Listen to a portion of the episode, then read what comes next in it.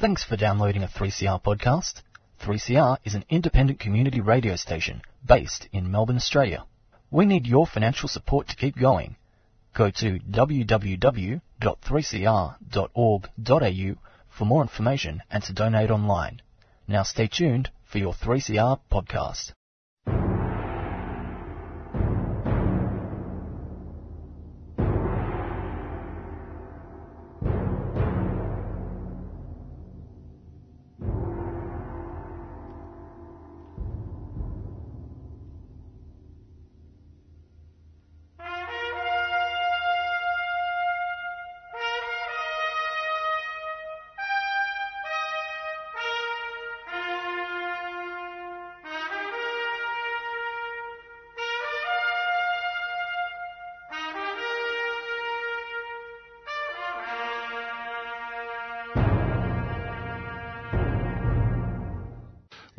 Gentlemen, to the Dogs program here on 3CR 855 on AM dial and podcast on the WWWs. It's great to have your company here as we defend government schools from week to week to week because they are being attacked from week to week to week.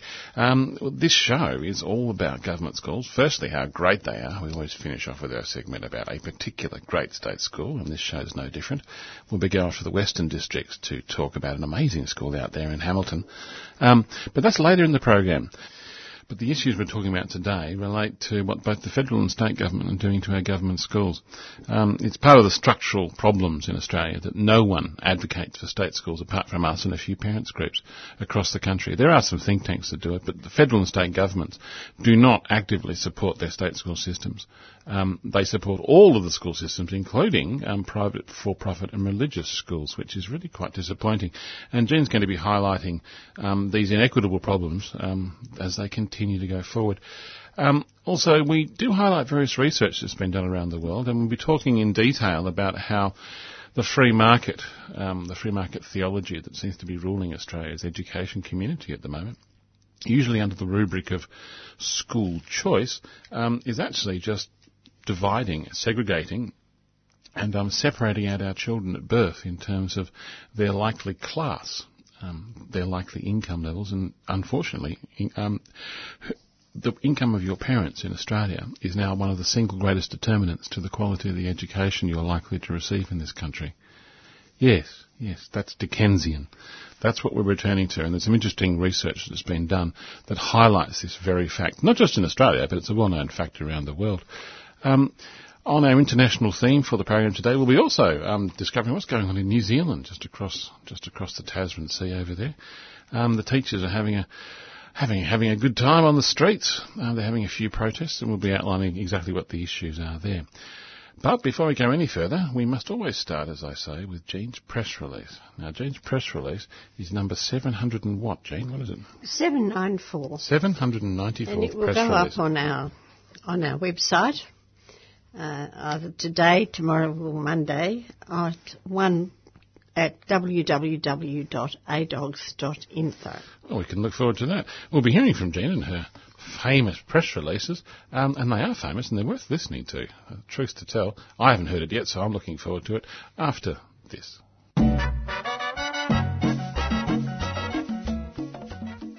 Santa Concha, what the hell is a completo anyway? It's a Chilean hot dog, mate.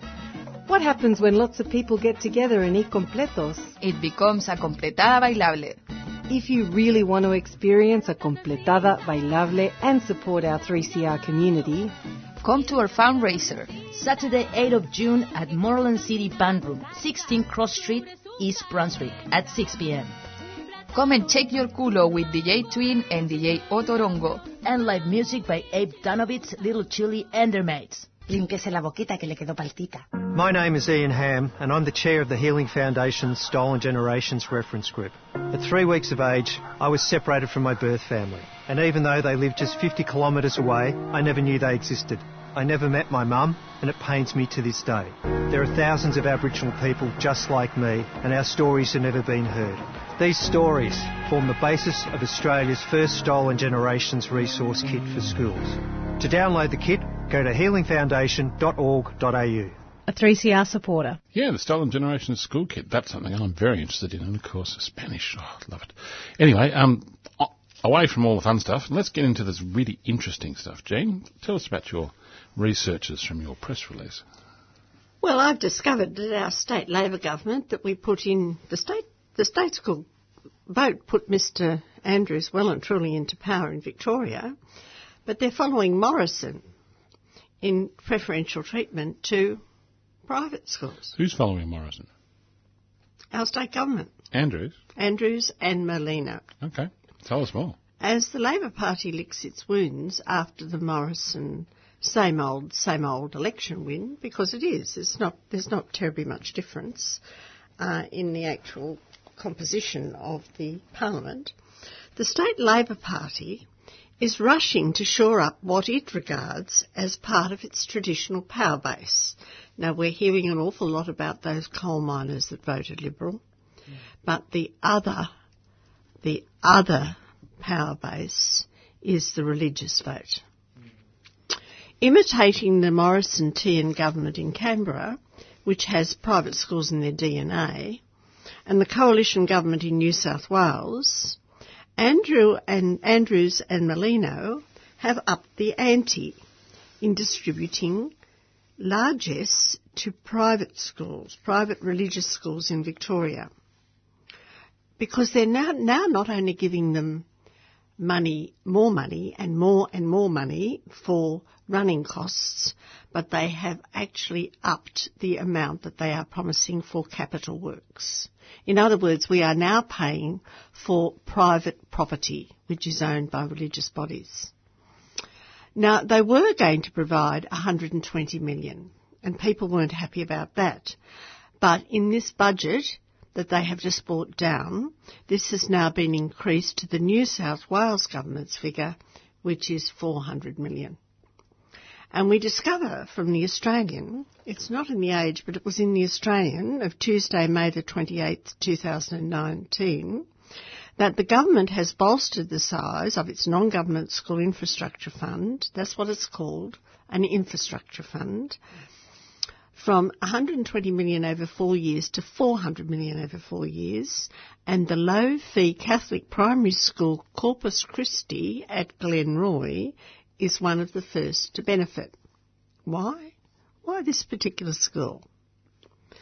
It's the school where Premier Daniel Andrews was educated from prep to year three and it's going to receive a million dollar grant to refurbish its toilets, classroom and external areas. While Mr Merlino defended the provision of government funding to non-government schools saying every child deserved access to a great school close to home, the infrastructure fund has proved contentious. I don't know why he's talking about close to home because a lot of people travel a long way in cars and clog up the roads with congestion to get their children to these schools. Uh, the Australian Education Union's Victorian branch president, Meredith Peace, has reacted. She said that the increased funding was a significant concern despite the increased investment in public school buildings and infrastructure and she said that the recurrent funding for public schools should be prioritised in any new bilateral funding agreement with the federal government. Because, to do him justice, Andrews did hold out on the pretty lousy deal that Morrison and Tehan were offering our state schools, but he's now caved in and signed up. He's not prepared to take on what the Labor Party regard as their quote religious base. Isn't it interesting how quickly they run scared? Meanwhile, the public sector needs at least 200 new schools, we're told, if it is to successfully enrol the next generation of baby boomers. So we've actually got another generation of baby boomers coming up but they're not going to get all of the goodies that the last generation of baby boomers received. Victoria has commissioned the building of 17 new public schools in rapidly growing areas and they're going to upgrade a further 109 as part of a 2.8 billion investment in school education. But Victoria, if they're going to really educate all of the children that have been in the Labor wards a few years ago needs 200 new schools. So who's going to build them? The schools that are being built anyway, dear listeners, are being built by private enterprise and the government is leasing them back and paying the maintenance costs. The government has increased its spending on building projects from 1.3 billion last year to 1.8 billion in this year's budget. And of course those billions are going to private enterprise to build schools. And they're doing this in a bid to fulfil a promise of providing 100 new schools across the state over eight years. And the budget also delivers on that 400 million promise for non-government school sector.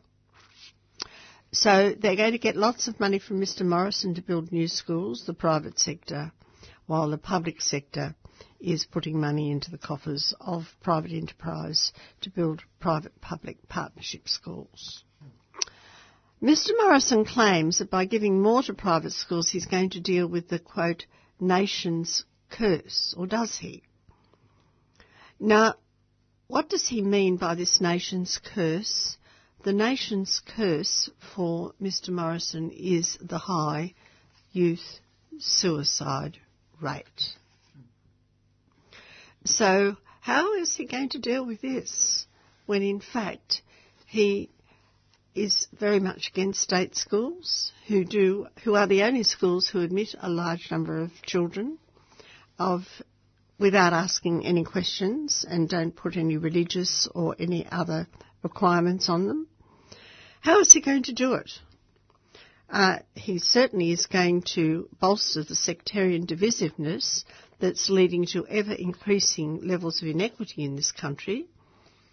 And he doesn't seem to have any uh, plan to deal with the intense bullying that is going on for some children in our schools. So dogs want to remind Morrison, Tehan, Andrews and Merlino that the only way that the next generation can learn to live together is through putting them in school together. And the only way to combat tribalism, incivility and the downward slide into bullying, hate and violence is for children to learn civility together in school. If children are separated into schools for the haves and the have-nots, and the religiously pure and the not so pure, then social dislocation will exacerbate the economic dislocation of the next digital artificial intelligence revolution. And this is why our public system needs the protection and the support of both adequate and sole public funding. And never since the period 1854 to 1862, when the public system in this country was in a dark period, do we need a champion like Parkes? Uh, he was the politician of the 19th century who was prepared to stand up and fight for public education. So only the public system, we believe, can solve the very grave problems for the next generation of baby boomers. And that is why we are here 12 noon every Saturday. But that's enough from me. Over to Robert. Thanks very much, Jane. You're listening to the Dogs Program. We are the defenders of government schools here on 3CR 855 on the AM dial and podcast on the WWs at the website 3cr.org.au. Um, we'll be back in more defending of government schools um, after this.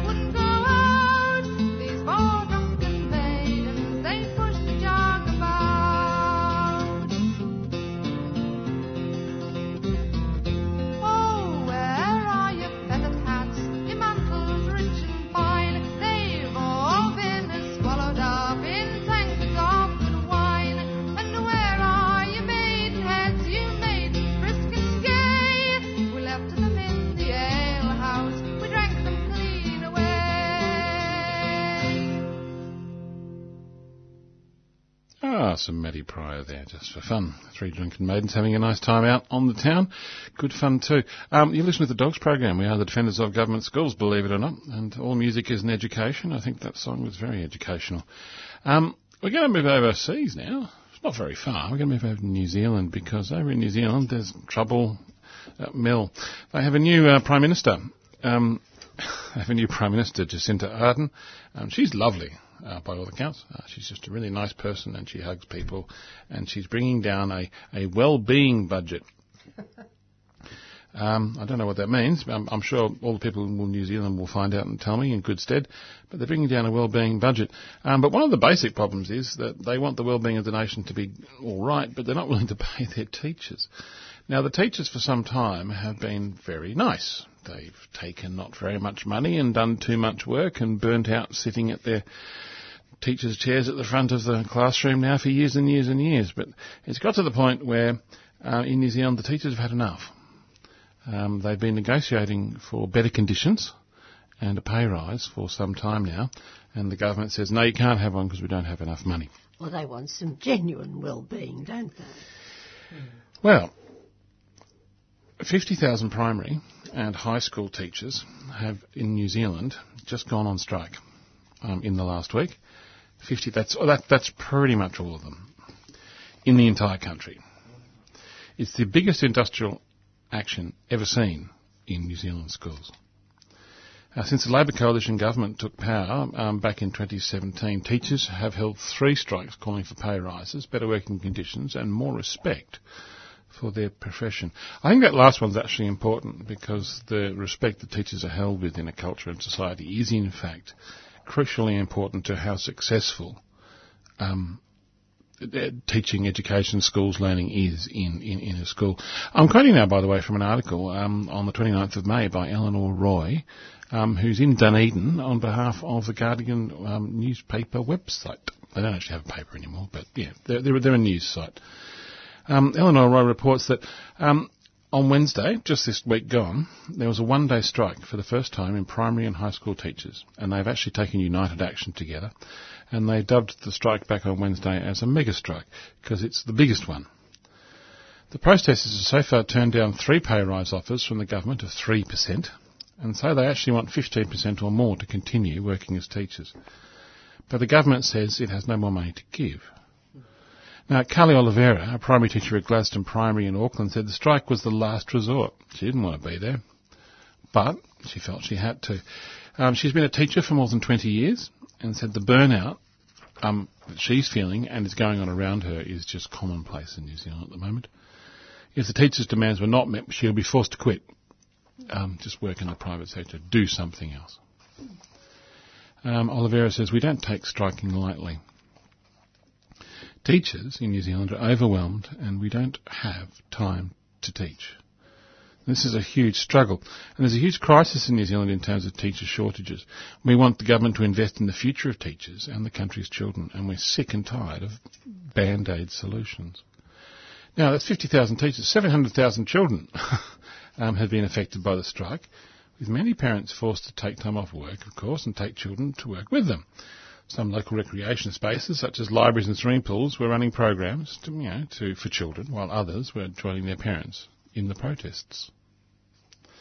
Post Primary Teachers Association President Jack Boyle said it was hugely disappointing that the talks with the government had actually failed or stalled. He says, and I quote, a well-resourced equitable education system is essential for a healthy society.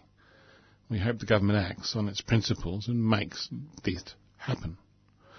Now, Lynda Stuart, Stuart, the president of the um, NZEI, that's the New Zealand Education People, um, the union that represents primary school teachers, said the sector was actually now in crisis. Teachers have been forced to take care of too many students. They are bogged down by excessive paperwork, pastoral care obligations, large class sizes, and not enough funding for special needs students. Stuart said, teachers have spoken. They want the government to find a solution. They want them to find it now. Our children cannot wait, and neither can our teachers. The offers we have received from the government have not addressed the issues that our profession is facing. They will not turn around the crisis in education that's coming up round the corner.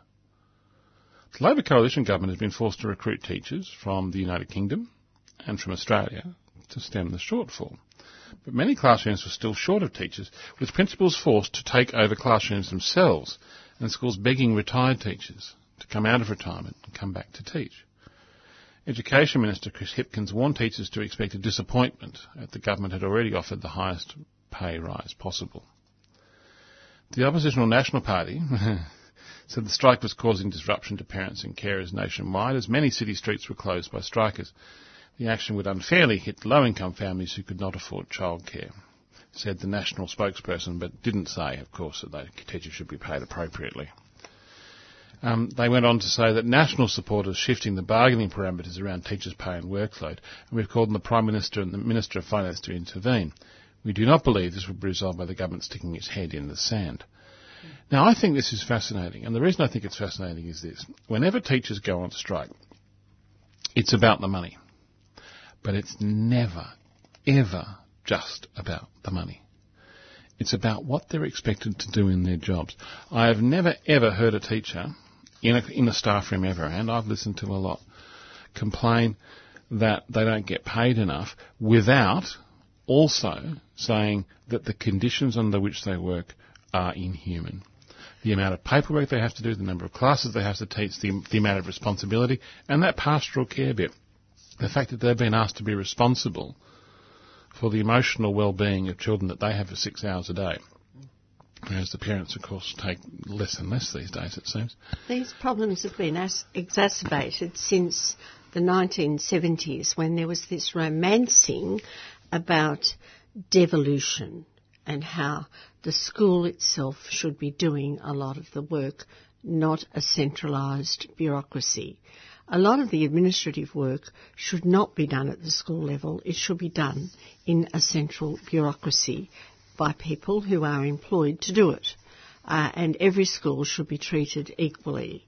When you have devolution, decentralisation, call it what you will, then you have burnout of principals and teachers, administration and responsibility pushed down the line to the local school and the people at the centre at the top of the pyramid, namely the politicians walking away and saying they are not responsible.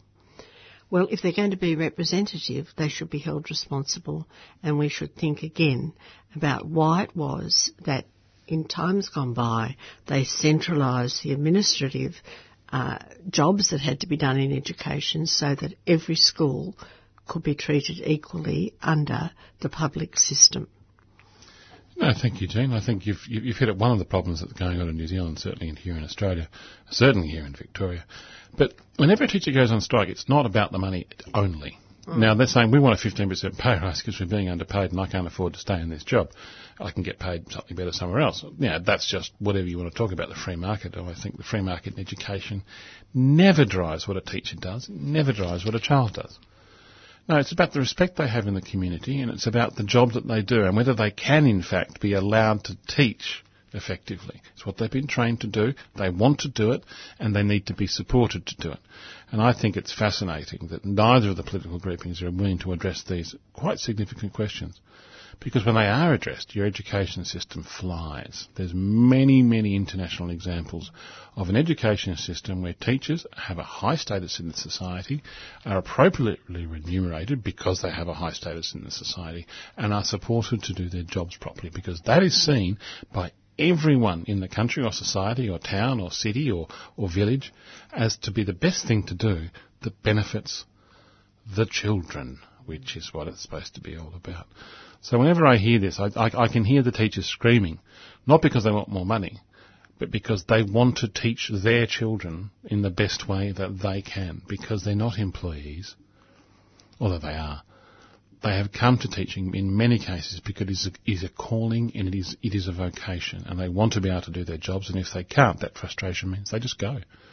They just leave in sadness their vocation has disappeared from them. They they still want to do their job, but no one's letting them do it. It's a sad thing indeed.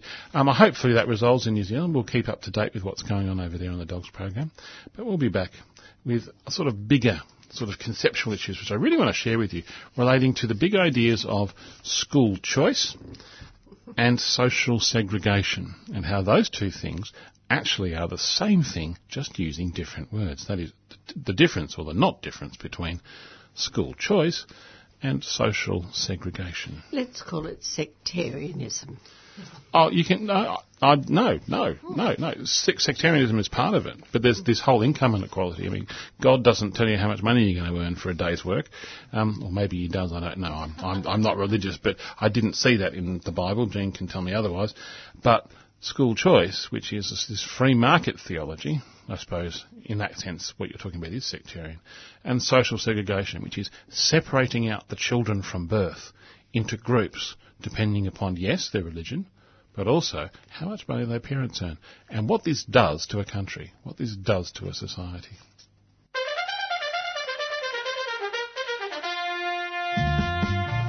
The 3CR Radiothon is fast approaching. And this year, we're asking you to power radical radio. That's right. It's with your support that we're able to be independent, community controlled, and focused on people rather than profits. Your support during Radiothon powers the station to give voice to hundreds of people and issues for another year. And remember, any amount you can afford makes a big difference, and all donations over $2 are tax deductible.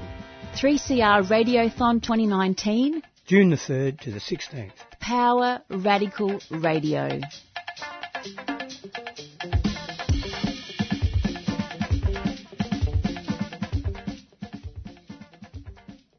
The Fair Go for Pensioners Coalition is holding a free conference on the 10th of July at the Greek Orthodox Church, 23 to 29 Victoria Street, Coburg. The conference will take a look at whether the Aussie fair go still matters, ask why there's a crisis of trust in politicians and institutions, and question why public welfare services are increasingly private and costly. We'll also consider what action we can take to build the future we want. Limited places are available and bookings before the 10th of June are essential. Email eventsfgfpvictoria at gmail.com or call 0477 236 880. Fair Go for Pensioners Coalition, free conference, 10th of July in Coburg. A 3CR supporter. This is our country. We've never forgotten where we've come from. For who we are. We keep our culture strong. Now it's time to come together. Talk as equals. And write our own future. This is our country, and this is our time. Treaty, it's time. Enroll now for the First People's Assembly of Victoria election. Authorised by the Victorian Treaty Advancement Commission, Melbourne. Welcome back to the Dogs program here on 3CR 855 on the AM dial. It's good to have your company. Um, I've been promising to talk about the difference or the not difference between school choice and inequality. Um, there's been a new OECD report. Now, the OECD is the Organisation of Economic Cooperation and Development. So basically, all the rich and semi-rich countries get together and talk about themselves. And you know that that can be nice, but um, that can also be useful in terms of generating data. Because what's happened is, between all the OECD countries, one of the things they like to do is compare themselves to each other. Am I better than you? Am I worse than you? Is there something that's a problem? And when you compare different countries in terms of various aspects of their society, sometimes it's useful for countries to get a wake-up call and say, really? Are we, are we like that? Oh, okay, we better, better fix it up. Well, when it comes to education, um, and the OECD. There's a new report that's just come out that's been analysed by Trevor Cobbold from the Save Our Schools organisation. Now, the report's called Balancing School Choice and Equity. And it shows unequivocally, yet again, that school choice policies increase social and academic segregation between schools, which in turn reduce equity in education. Now, Australia, we are now the shining example we are a prime example of the impact on how choice increases social segregation. School choice has been the centre of education policy now in Australia, well, Jean would argue since the 60s, but it's been accelerating since the Howard years when he brought in the SES model um, in the early 2000s. I'd argue it's always been there, Robert, um, but uh, it hasn't been as marked since the private schools have been given an open slather. Hmm. The wealthy have always in Australia made sure that their children were given the inside running on life's relay race. They've tried to buy it buy it for them with the old boy network of private schools or religious schools. But it has been much ex- exacerbated in our lifetime. Indeed.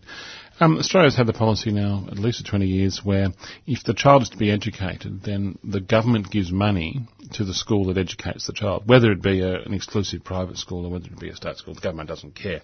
And so therefore, uh, people with money are, are taking that government subsidy to wherever they like, be it Scots College or the local Catholic school or to the state school. It doesn't really matter as far as the government's concerned, except that concept of choice has a larger effect. And it's very simple.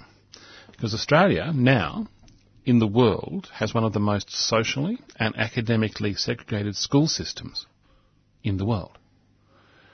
We've been getting worse and worse, and now we're up there. We have one of the most socially and academically segregated school systems.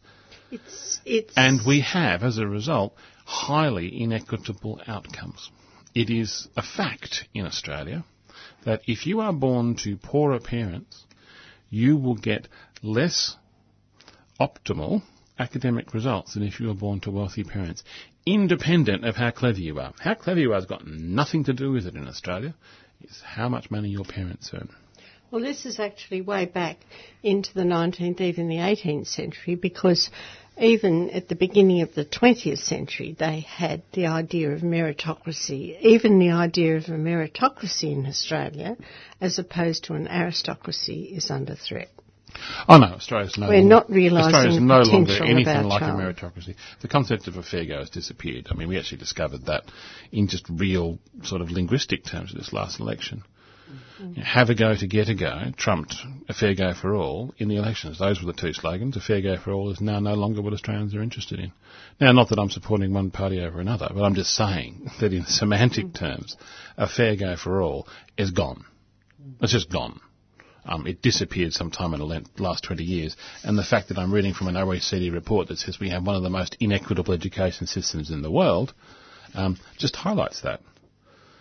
Now, this report concludes that school choice can benefit some students. Of course it can.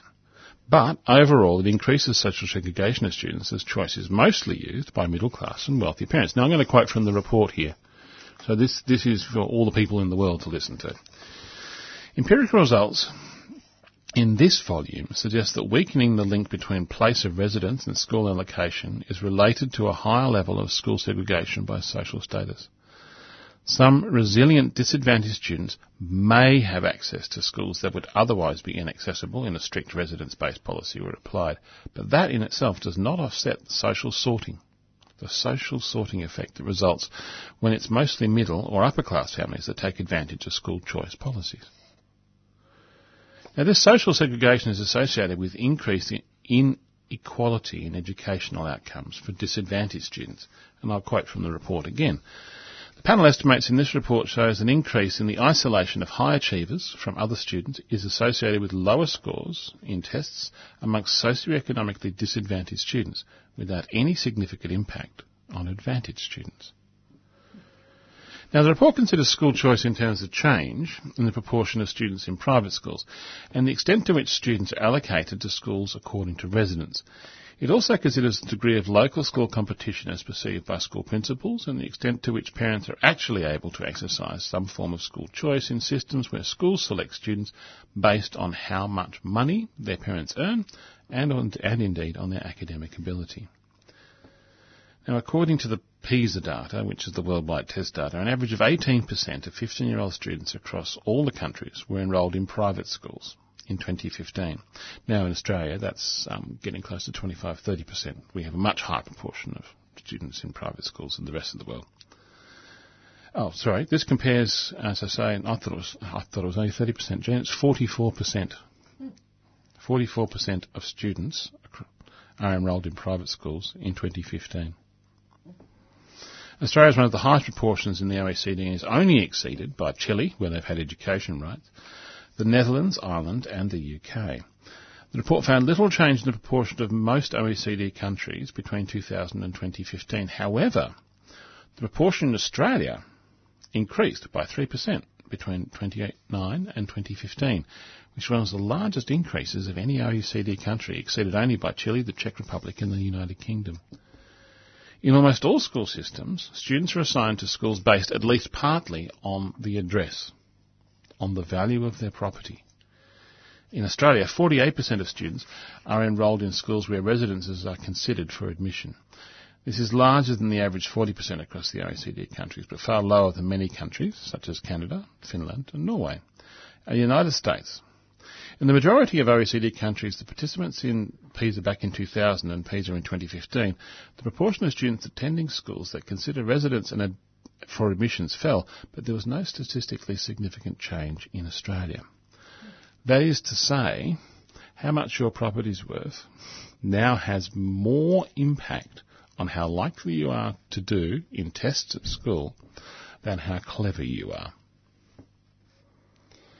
Now that is the opposite of a land of the fair go. That is literally the opposite. Now I'm going to quote from the report again because I think this is fascinating. Now because of local competition, schools may be tempted to skim off the most affluent and high achieving students. Restricting enrolment to the most able students makes it easier for schools to rank high in public evaluations, thus maintaining its attractiveness to a parent. Low achieving students may have little opportunity to choose schools if schools base their admissions on prior academic performance. Now this is the fundamental issue at heart here. If you are a private school, which is functionally for profit and you are there for your benefit, not for the benefit of everyone else, you will you will skim off high achieving students from anywhere you can get them, all the other schools around. And so therefore you yourself as a school are more likely to do well in comparative rankings with other schools. But is that of actual benefit?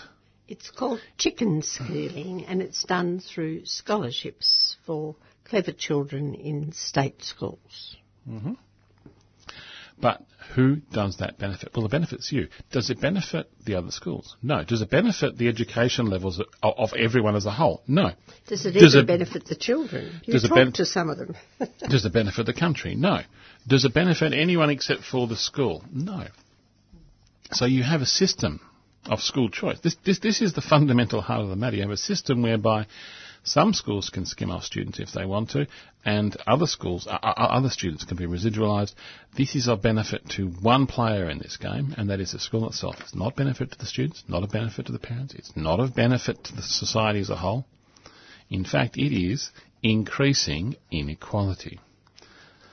Now, the major issue about increasing school choice is the impact on the segregation of students by ability or socioeconomic status. The evidence presented in the report suggests that choice increases segregation because it is mostly middle or upper class families that take advantage of school policies because they can.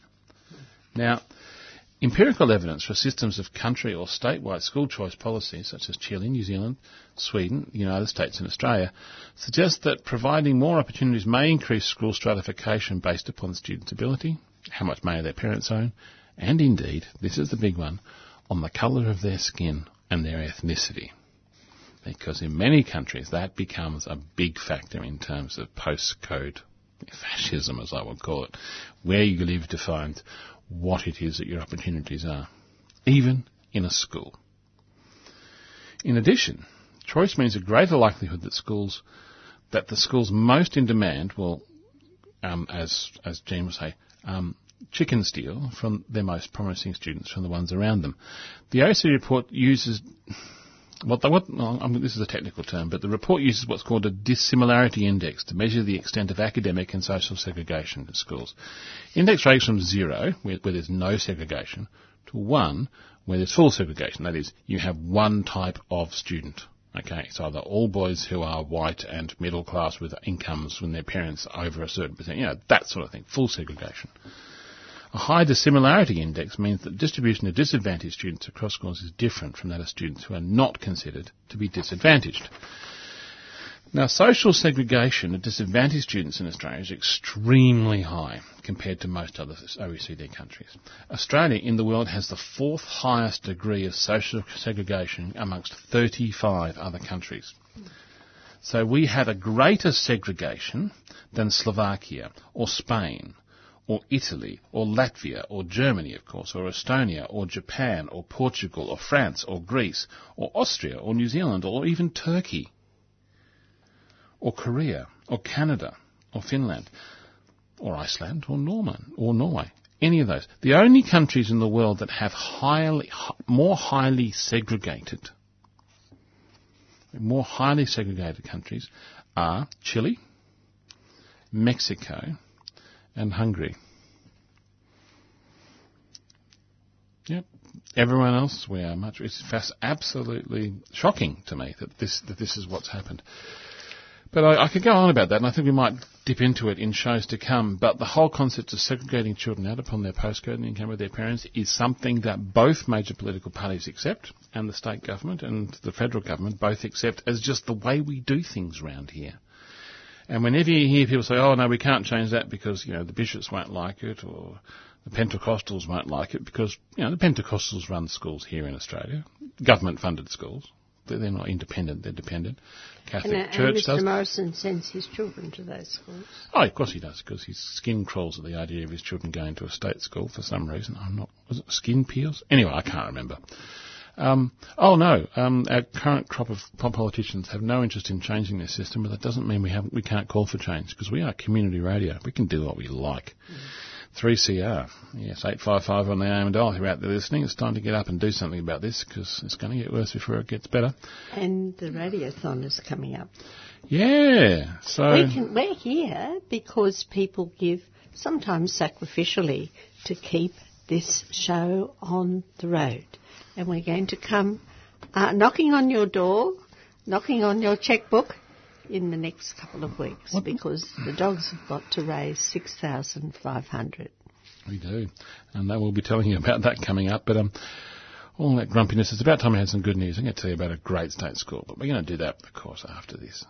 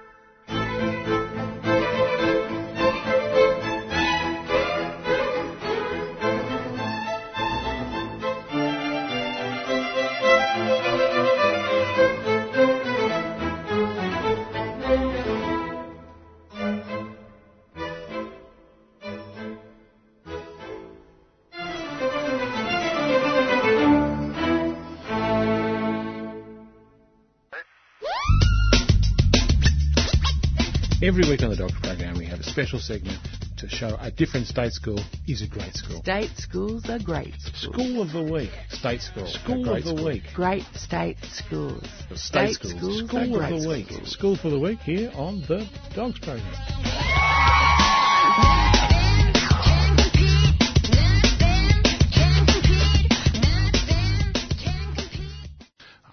Welcome back to the Dogs program here on 3CR 855 on the AM dial. It's time for our great state school. Now, I'm I'm drawn to this school. I'm drawn to this school because this school is at the moment the centre of, centre of a controversy. The controversy is about whether it gets its money or not. Now, the school I'm talking about is out there in a place called Hamilton in the Western Districts. Now, Hamilton's chock-a-block full of boarding schools um, that are run by the private sector and are government funded and um, take the wealthy families' children and educate them out there. Um, yeah, there are a large number of religious private schools in Hamilton, but there's one school that's not, and it's Baimbridge College. Now, Baimbridge College has got around about 500 kids in it, a few less, oh, maybe, maybe 450 this year, but it's an interesting school. Um, in terms of the kids that turn up there, 7% come from the richest families in Australia, and around about 70% come from the poorest families in Australia. So, um, you know, this, this whole, this, every now and then, every now and then I sit there and talk about postcode Nazism when it comes to education. But the more I talk about it, the more I'm given heart because there are always schools out there that take anyone who comes through the door. They don't give a damn about what postcode they come from. They're going to give them the best education they can. And those are the state schools. Those are the government schools. And Baimbridge College is a P to 12 college in Hamilton in Western Victoria. And it's one of those schools. It's a great school. Now the college is part of a central education of excellence and it draws students from across and beyond the region. And it's well placed, of course, as a school to like, because it's a country school. It treats itself as a country school and doesn't pretend to be anything other than that. And that's a good thing because the college works hard to offer a high standard of education and a wide range of opportunities. Their goal is to provide quality instruction which engages students and enables them to achieve success through basically doing well and then continuing to do well. Student learning is always done by the teaching and supporting of information technologies. It has to be these days. But students in the school, because it's a country school, are encouraged to take responsibility for their own learning and negotiating with the teachers what it is that they have to learn and how quickly they learn it. Because in the country school you can start to do those little things. Now, it's a little bit more than half boys and girls. Um, there's about 5% of the kids there are Indigenous. And there's about two kids there, um, or about or about ten kids or so that come from a language background other than English. So it's, in terms of the Western Districts, definitely reflective of the community of which it is part. Now, the school itself, how well do they teach the kids? They teach them fine. Um, their NAPLAN results are, are good, um, sometimes better than good, but basically they're fine. They're getting a good education. But in terms of how much it costs us, the taxpayer, to educate these kids, I think it's an interesting number because this is the Western Districts. This is not the centre of Melbourne. How much does it cost to educate these kids out there? Well, quite frankly, it costs more than well, you'd expect it to cost more. It costs about twenty thousand dollars per kid per year, which, as far as I'm concerned, is a bit of a bargain. They're doing a good job. They're a country school. So why are they great? Well, they're great because of the way they fit in. Because they are the only school in Hamilton that if you rock up at their door and say, I've got a kid, and here he is, here, here she is, and she needs an education, the school says, yep, no worries. Go for it. Let's get them all sorted out. Let's get them an education. They don't go, how much money you got? Uh, no, that's not a question. Um, how good are they at school before they arrived here? Is not a question that gets asked. Um, in terms of whether the child um, is going to be admitted into the school, because all the other schools around them are private schools. Now, the federal government back in 2018 promised $8.2 million upgrade for this school. It was the state government, I think. Yeah, it was the state government. Hmm. State government problem. Now, according to the state government, I think it's interesting. Um, they said that they've delivered this. There's been, but according to the local, um, the local National Party member, um, this money is not forthcoming. So they're doing a good job with what they got, but there is the need in Hamilton to actually to actually support this school because one thing I haven't told you about Baimbridge College is that throughout all of everything I'm telling you, in terms of the results, in terms of the teaching, in terms of the ethos, in terms of admitting everyone that wants to turn up to it all being welcome in school, the school itself's falling down. Now, if the school's falling down, that's not great. So why am I talking about it as a That great school? That tells you what the people in power think of the children. A child gets a very quick message about where they fit in the world by the status and the, the uh, actual situation that their school is in. Yes. I think Jean's got the point there. And so therefore this money is, is needed. I think it's rather interesting. So eight point four million dollars has been um, has been promised, which I think is rather interesting. Um, now the local National Party member is jumping up and down saying it is not forthcoming, but the but the Education Minister Merlino says that it is. So I'm going to watch this space. So this is a great state school. It's a great state school we're going to keep an eye on because whether this money turns up or not is important. Especially if Mr. uh, Merlino is prepared to give 400 million to the private schools. Well, indeed. Uh, and uh, what interests me about this situation is that I heard something about this problem on the ABC News very early in the morning, and the next news I heard it wasn't there. But I'm glad that you've managed to find something about it somewhere in the internet, Robert. Well, I think the ABC has put something to air without fact checking it and then taking it off because um, it, it, was, it, was, an arguable piece of data. But the one thing I will tell you, because I know a bit about Hamilton, I've worked out there, um, is that if you give $8.4 million to Baimbridge College, it's going to be a better looking school than all the private schools around it. It's going to be sexier. It's going to be better looking. The kids at Baimbridge College can hold up their head and be a bit stiffy about all the private school kids around them because the private school kids around them have been have have had the top dog status in terms of facilities now for some time. But if this happens, you will find that Baimbridge College will start to get a massive increase in enrolments. People go, well, why am I spending all my money for this when there's that beautiful thing over there? Now, facilities don't matter when it comes to educational outcomes beyond a certain point. Like if the roof doesn't work and you get wet, that does actually that's not good for your test scores. And the okay? toilets are a health hazard. And if the toilets are a health hazard, then that's not good for your test scores. They're not directly correlated, but my goodness, sometimes they've got something to do with each other. But if a build, if, if buildings all around you are falling down, it gives you a sense about your place in the world. But if your buildings all around you are brand spanking new, you know that you're loved. You know that what happens to you in the school matters because someone's actually caring about what this place looks like and what happens inside it. And that, I think, will be a very significant boost to Baimbridge College if it happens. Which is why I'm going to say at the moment they're a great state school, but they're on the boundaries of being an excellent one.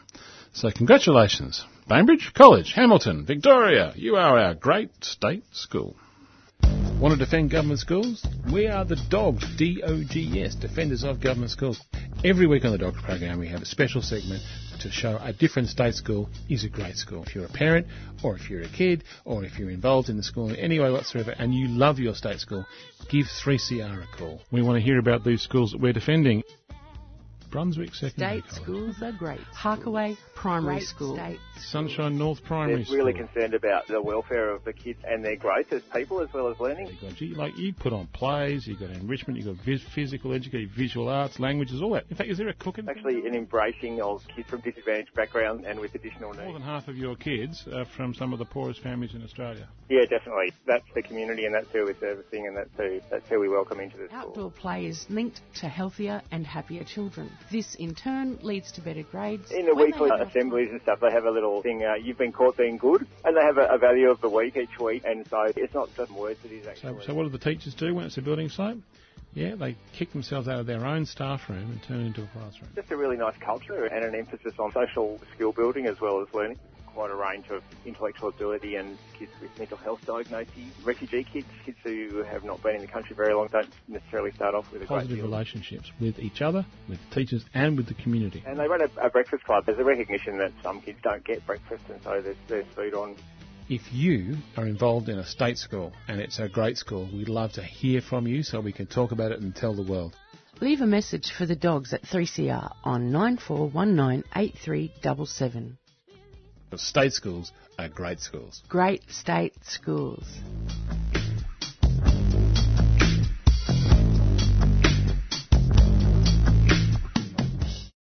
Oh, It's been great to have your company this week on the Dogs program, the Defenders of Government Schools.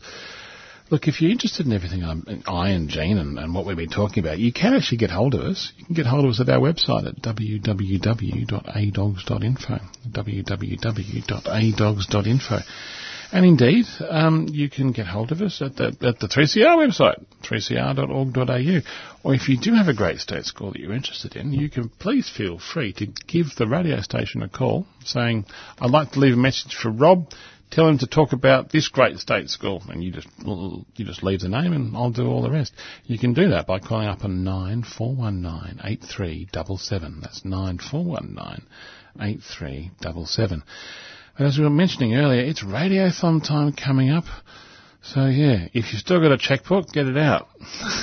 if you want to do a Swift purchase, you want to do a Swift payment to support community radio. Because community radio is about the only thing we've got left in these in these worlds. So, if you can, in, in, in the in the weeks coming up, have a think about supporting us here at 3CR. But until then, of course, it's bye for now.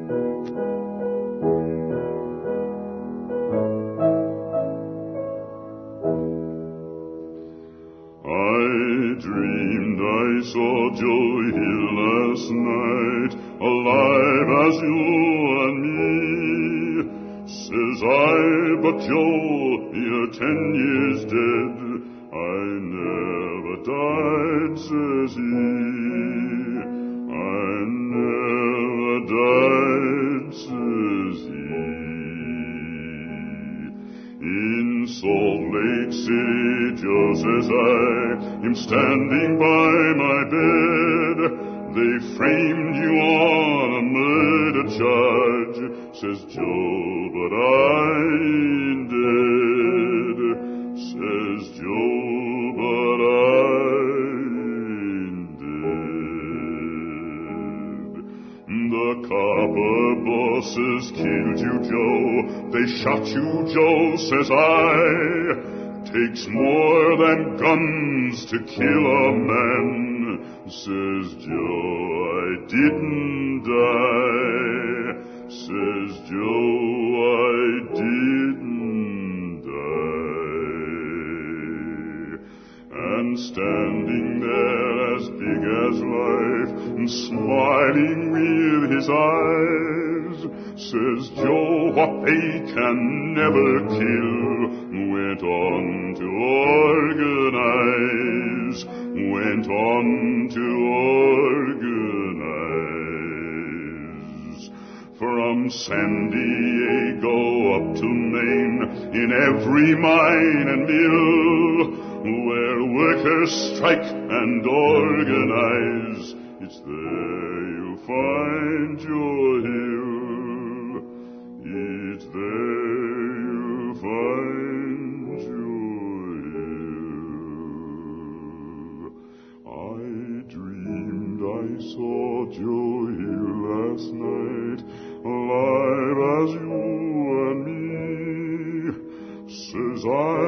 but Joe, you're ten years dead. I